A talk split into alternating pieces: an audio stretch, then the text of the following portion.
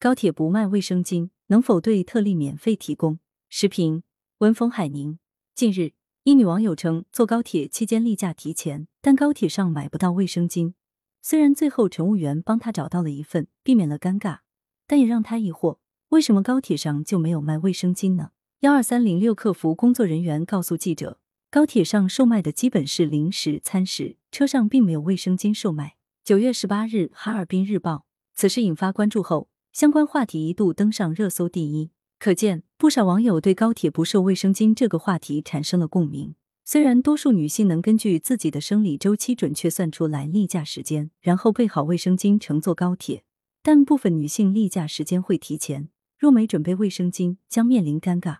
高铁不售卖卫生巾可以理解，一则铁路列车不售卖卫生巾似乎成为惯例，据说过去绿皮列车就不售卖卫生巾；二则女性旅客一般会自备卫生巾，较少有这种需求；三则高铁上的售货方式，货柜空间决定只能售卖刚需商品，无法售卖其他商品。问题在于，当女旅客为自备卫生巾，高铁又不售卖卫生巾，尴尬如何化解？在上述案例中。乘务员帮助女性旅客找到卫生巾，避免了尴尬。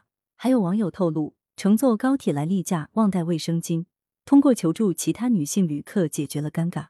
这些实践经验不失为好办法，但也要看到，来例假的女性旅客，无论是求助乘务员找卫生巾，还是寻求其他乘客帮助，或许都可能不太方便。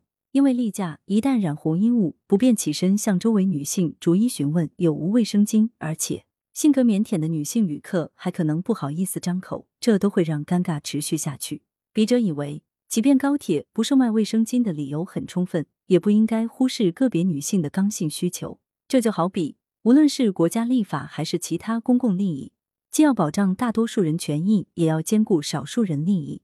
高铁作为当下重要的公共交通工具，也要兼顾个别女性的卫生巾需求。就此而言。高铁应该备有少量卫生巾，以供个别女性乘客的意外之需。如果高铁真的不能售卖卫生巾，可以准备几片卫生巾放在应急箱里，为遭遇尴尬的女性免费提供。这既满足了个别女性一时急需，其实也有利于高铁自身。一旦在高铁上不能及时化解这一尴尬，女性旅客的例假有可能染红高铁座椅，给高铁保洁增加额外的麻烦和成本，而且。在公路客运和部分航班不提供卫生巾的情况下，如果高铁免费提供应急卫生巾，能为高铁塑造尊重女性、对女性友好的形象，有利于吸引女性消费者。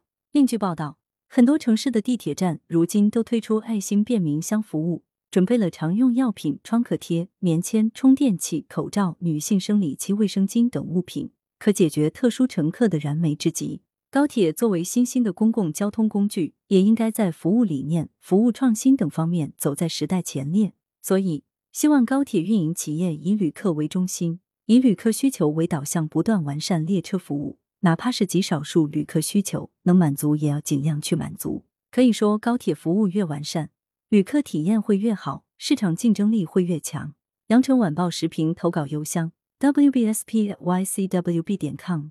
来源。羊城晚报羊城派图片视觉中国责编张起李媚妍校对赵丹丹。